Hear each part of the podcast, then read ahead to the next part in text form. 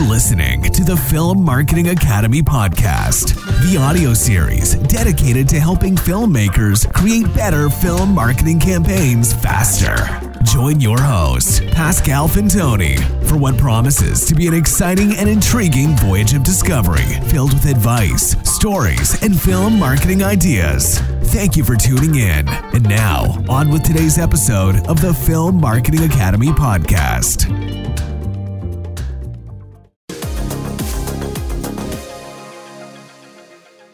So, Roger, you chose Casino Royale, released in 2006. Feels like an eternity ago. Let's watch a trailer. Your file shows no kills. But to become a 00, it takes 2. How did you die? Your contact? Not well. You needn't worry. The second is... Yes. Considerably. The man was Le Chiffre, private banker to the world's terrorists, which would explain how he could set up a high-stakes poker game at Casino Royale in Montenegro. If he loses this game, he'll have nowhere to run. You're the best player in the service. The Treasury has agreed to stake you in the game. But if you lose, our government will have directly financed terrorism. I will be keeping my eye on our government's money and off your perfectly formed house. You noticed. I hope our little game isn't causing you to perspire. It doesn't bother you killing those people. Well, I wouldn't be very good at my job if it did. How's our girl? Melted your cold heart yet?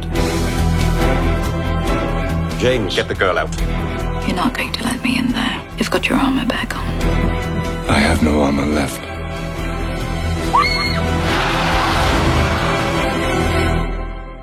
You've stripped it from me. Whatever is left of me. Whatever I am. I'm yours. The only question remains. Will you yield? In time?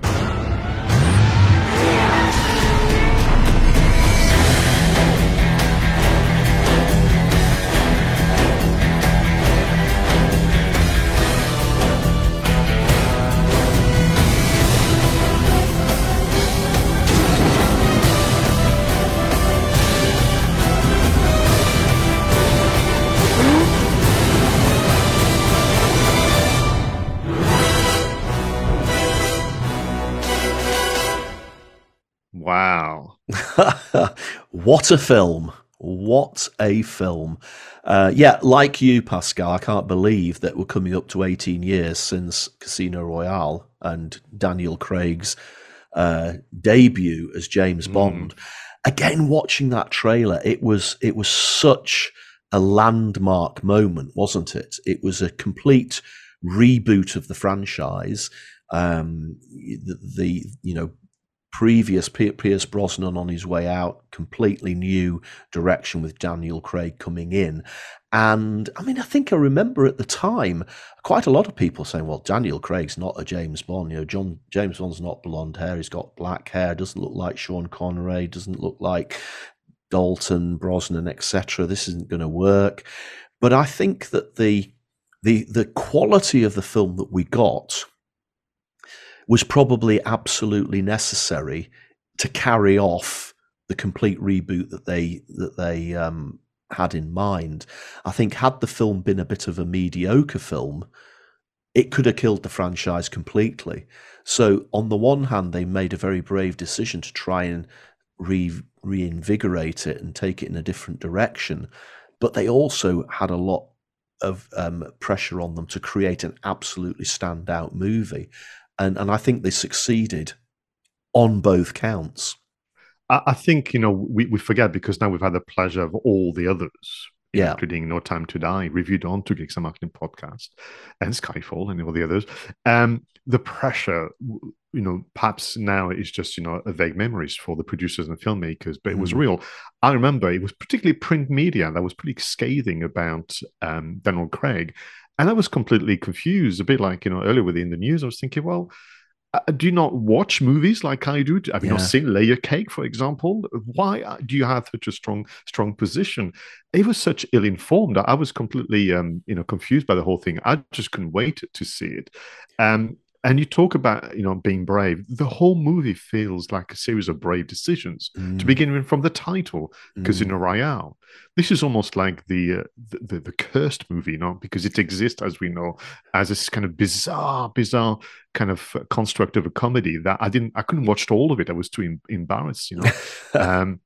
So you've got that. You've got, obviously, you know, the decisions around the actor, although that you were always going to have naysayers, but also the storytelling, the grittiness, the violence, but also I want to spend some time with you on that. You know, the whole opening, the first quarter of an hour, 20 minutes is so very different, and they had to do that. Yeah, and okay, so assuming that they've taken this decision, it's complete reboot. So the very first scene is almost going back to the day that James Bond was promoted to being a 00 agent. And that's when he became 007. And actually, unless you've read the original book of Casino Royale, the first James Bond book, you wouldn't know that in order to become a 00, you have to make 2 kills. And of course, the pre-credit sequence is James Bond making those 2 kills. So immediately you know that in this reboot, this is at the moment that James Bond becomes a 00, whereas I guess in all the movies in the past, he'd already made that leap to being the 00 agent.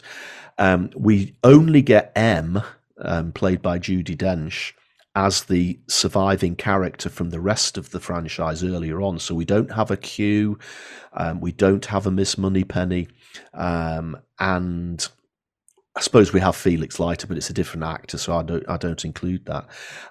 But it, in as far as that was concerned, it was a completely different movie, and we didn't really even get the James Bond theme until right at the end. I know. You know, we might get the odd little bit of the maybe during the film at significant points, but it wasn't the full blown theme until right at the end. So you definitely knew you were seeing something different. But yes, much more physical violence. That first sequence, you know, it's exhausting to watch it. It's exciting. Don't get me wrong. It's one of the most exciting chase sequences I've ever seen in a movie, but you genuinely see them getting hurt, and it's physical violence, isn't it? And skin getting cut and bruises. All the practical effects, you're right. Practical effects, bruises. I mean, I thought, you know, back to brave decisions. So the first element is in black and white, very grainy as well. Yes. Almost like you think, have they made a mistake somehow? And the way they introduced the gun barrel was very, very clever. Then we get into Le Chiffre, but within moments we went to Madagascar. And I knew, because actually that the marketing did lean on some of that sequence with the French parkour creator, Sébastien Foucan, when they are chasing each other, I mean, and taking incredible risks, you know, including the stunt doubles and so on. And so within the first quarter of an hour, you go, all right, this is a different universe. This is a different Bond. All right, I'm all yours. Take me on this ride into, you know, what you are reinventing for us. Yeah, and I found an article when I was doing the research for this about the significant change in cinematography in Casino Royale, which perhaps until I read this article, I hadn't conceived of the massive change, even though it's obvious when you watch it. So I'll link it to it in the show notes. And suffice to say that this article is very detailed, and it strips down quite a few of the scenes within the movie and shows you how it would have been shot in a previous Bond film compared to how it's shot in Casino Royale. And you can see the difference. And again, you wouldn't know this as a general watcher of these movies, but quite a lot of the earlier James Bond films, even though they were very exciting and they had a lot of action, quite a lot of the scenes were very static. So, you know, you had M's office and it was often quite a long shot with James Bond walking across to the desk and M sat behind the desk, or if they were in a casino, it would be a long shot of the casino, then quite close up. If you watch Casino Royale, there's so much more movement. The camera follows the people around. The lighting is much more important in all the scenes, the mood, the lighting. And think about the scene on the train with Vesper Lynd as they go to Montenegro compared to the scene where he's being tortured by Le Chiffre at the end. The lighting and the mood, it's all so much more planned than ever before. In fact, again, you watch quite a lot of the earlier Bond movies and actually you realise how quite bright they all are and glossy, whereas this was really rugged and really down to earth. And I think that highlights that complete and utter transformation. And as a cinematographer and a film producer yourself, you would notice that more than most people. But this article really rammed it home to me how much of a difference that made. That's lovely, because you're right, you know, that they even went as far as, which is now almost a given, different color palettes for different emotions, different locations and so on. So it's, in a way, for me, as I'm listening to you, it's almost a movie where they had to break some rules to surprise. The character himself break rules. I mean, when he literally breaks into M's apartment, you know, so we talk about they're not in the office, they're literally in her apartment, you know, private quarters. He even breaks into her computer systems. So by extension, have they broken any rules, or have they been brave with the marketing itself? Well, I actually found it quite hard to find much about the marketing of this film, which surprised me. I thought that it was such a big hit and they made such a big deal about rebooting it. I just thought I would be able to find an absolute treasure trove of stuff. But actually, when it comes down to it, a lot of it revolves around the poster and the trailer.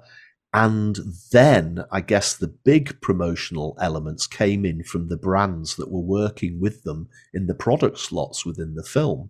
So we'll just go through very briefly. The poster is, I love this poster. It is actually quite simple. It's got a white background with the 007 and the gun motif sort of faded into the background.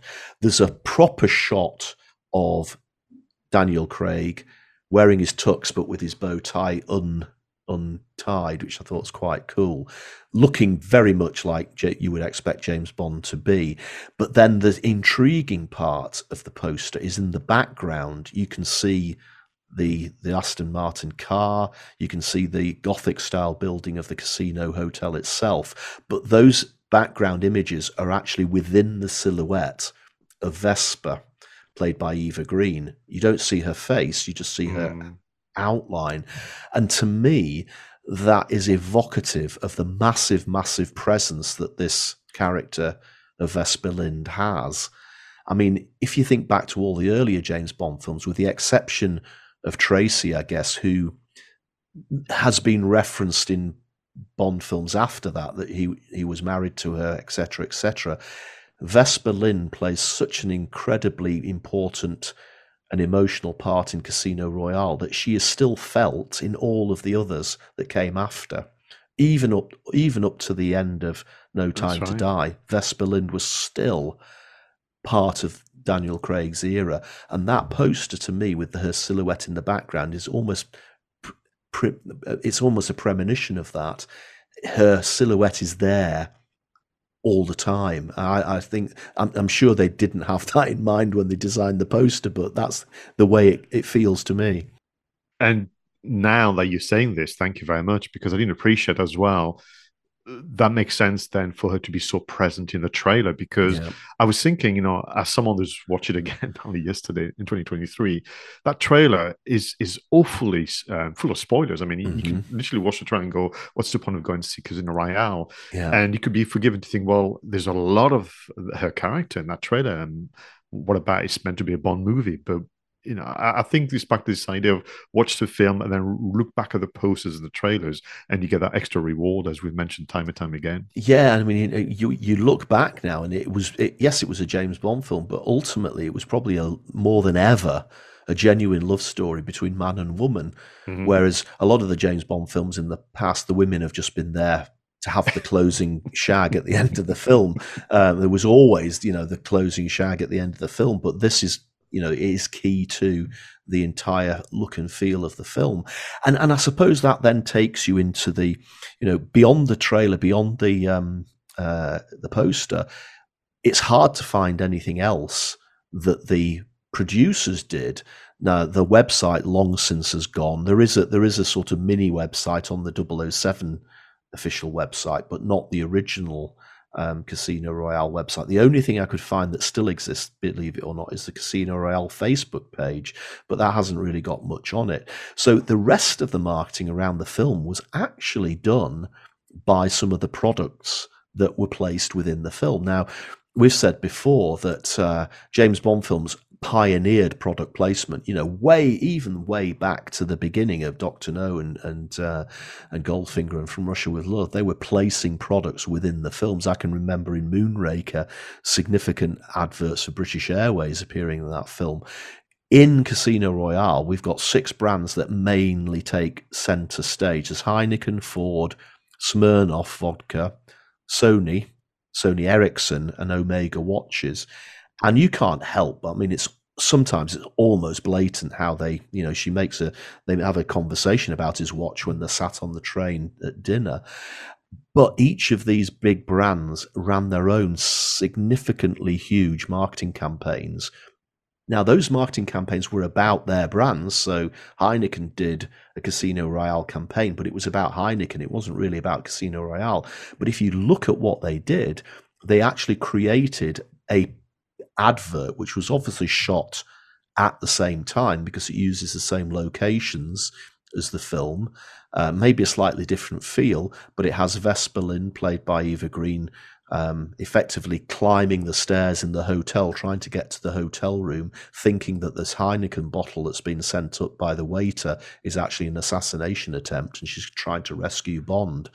So they almost created a completely separate mini film, and it's a really actually quite good advert, a little bit cheesy perhaps, but it works really well. And Heineken had their own website with a countdown clock to the world premiere, lots of pictures of Vesper. There was a quiz built into it, like who's your favourite Bond girl, Vesper Lynd, Mary Goodnight, Jinx, Xenia Onatopp, Pussy Galore, etc. Obviously, it was promoting Heineken. So to me, it was very much a film that was marketed by the partners as opposed to marketed by the producers, assuming that there wasn't anything that I've missed, but I couldn't find anything other than the poster and the trailers. No, and talking about breaking rules, or so to speak, you know, restraint being maybe something that they wanted to do to accompany the film, and do something that I would go as far as saying is more elegant than sometimes, to use M's expression, blunt instruments of previous iteration of Bond, where sometimes it was so distracting that, you know, because some of the brand positioning was in the double figures, and you can be distracted by, you know, drinks and cars and that kind of things. What I think is probably telling us is that there was a lot of print media, because my memory, particularly around, you know, this idea of people being quite negative about Daniel Craig, there was a lot of interviews with the producers, particularly Barbara Broccoli, taking over from her dad, and the directors about, you know, how they wanted to protect the franchise and the brand, but how they wanted to move on with the times. So I remember reading a lot of articles, and at the time I was buying film magazines like Impact and Total Film and so on. But the web, I mean, 2006, you know, we only give or take 10 years onto, you know, the web being public to the point that we know it. So that would make a lot of sense. But maybe it's back to this idea of it was a very tight and well-controlled marketing campaign. They didn't have the abundance, because that could have been tempting, couldn't it, Roger? You relaunch the Bond franchise 4 years after a 4-year break, temptations to go all out, all big, and maybe it served them well to kind of keep it quite confined. Yeah, and I can remember, obviously, at the time on TV, seeing the shot of Daniel Craig coming out of the water with his perfectly preserved torso. That must have been a TV shot or a TV slot or whatever at the time, but I couldn't find any of those. So, some other interesting stuff, which isn't really marketing related, but it did catch my attention that film geeks like us would look at. There's a fabulous article on Den of Geek about Casino Royale, claiming that it's actually 3 films within one. And this guy actually says there's a movie about the plane, which is the first bit, where he rescues the sky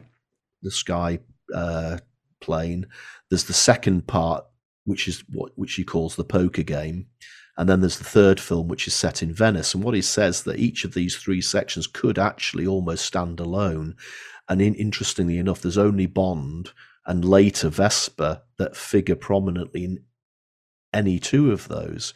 So this film is less a beginning, middle and end, and more a film 1, film 2, film 3, which I thought would probably legitimize us having a chat all on its own.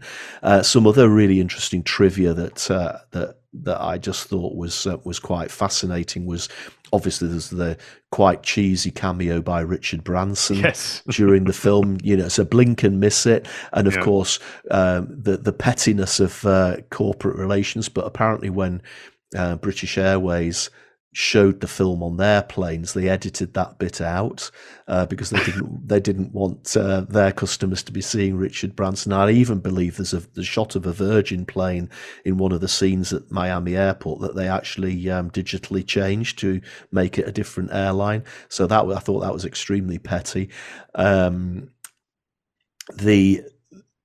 This Bond film had the most BAFTA nominations for a Bond film ever, total of 9. The original book, the game of cards they played was Baccarat, or Chemin de Fer, I guess is the French way of saying it, whereas they changed it to Texas Hold'em Poker. Now, I don't understand how either game works, to be perfectly honest, but what I do like is that in Texas Hold'em, apparently a pair of 8s is called an octopussy, which is quite a nice tie back to an earlier James Bond film. One afternoon of shooting, they destroyed 3 Aston Martin DBS cars, valued at $300,000 each. So you can tell that's a lot. So they demolished nearly £1 million worth of cars in one afternoon. Obviously, music. You Know My Name, great theme tune, loved it. Was the first Bond film since Dr. No that didn't have scantily clad women flying around on the screen. Some great dialogue. I think you picked up this bit. Vesper's on the train. She says, "I'm the money," and James Bond says, "Every penny of it." Maybe that's a little nod to the fact that Miss Moneypenny isn't in the film. And obviously, you've already made reference to the parkour free running bloke, who was just absolutely amazing. And then, of course, the final line in the movie just before the credits and the full James Bond film crash in. It's the name is Bond, James Bond. Absolutely superb. Superb. And you know that this could be a false memory, but I'm absolutely convinced I read articles where they were torn about whether this should be the end, as in when he catches Mr. White and introduces his name, or should it be the beginning of Quantum of Solace? You know, they were torn between the 2. And I'm so glad they chose for the latter, where let's give the audience what they've been waiting. Because this is also a long movie. It's nearly 2.5 hours, which is another very brave decision. So let give the audience, the final kind of salute introduction. And then you're right, the moment he finishes that line, it cuts to, the James Bond theme we've been listening since 1962. So wow, thank you, Roger. It was just brilliant to not only watch it again recently, and it was delightful because you watch it with the information, knowledge of what's coming next. So some of the lines, and when they are confused by the network and they don't know who's behind all of this and so on, but we know, makes watching Casino Royale even more enjoyable. So thank you very much for choosing that for today's episode 102 of Two Geeks and the Marketing Podcast. Fantastic. It was such a trip down memory lane for such a great movie. Thank you. And thank you for watching and listening to 2 Gigs and a Marketing Podcast. Really, truly appreciate your support. So please subscribe if you haven't already. Leave your comments and suggestions in usual places. Until the next time, go out there and make sure your marketing is done right. I was Pascal Fintoni, and he was Roger Edwards.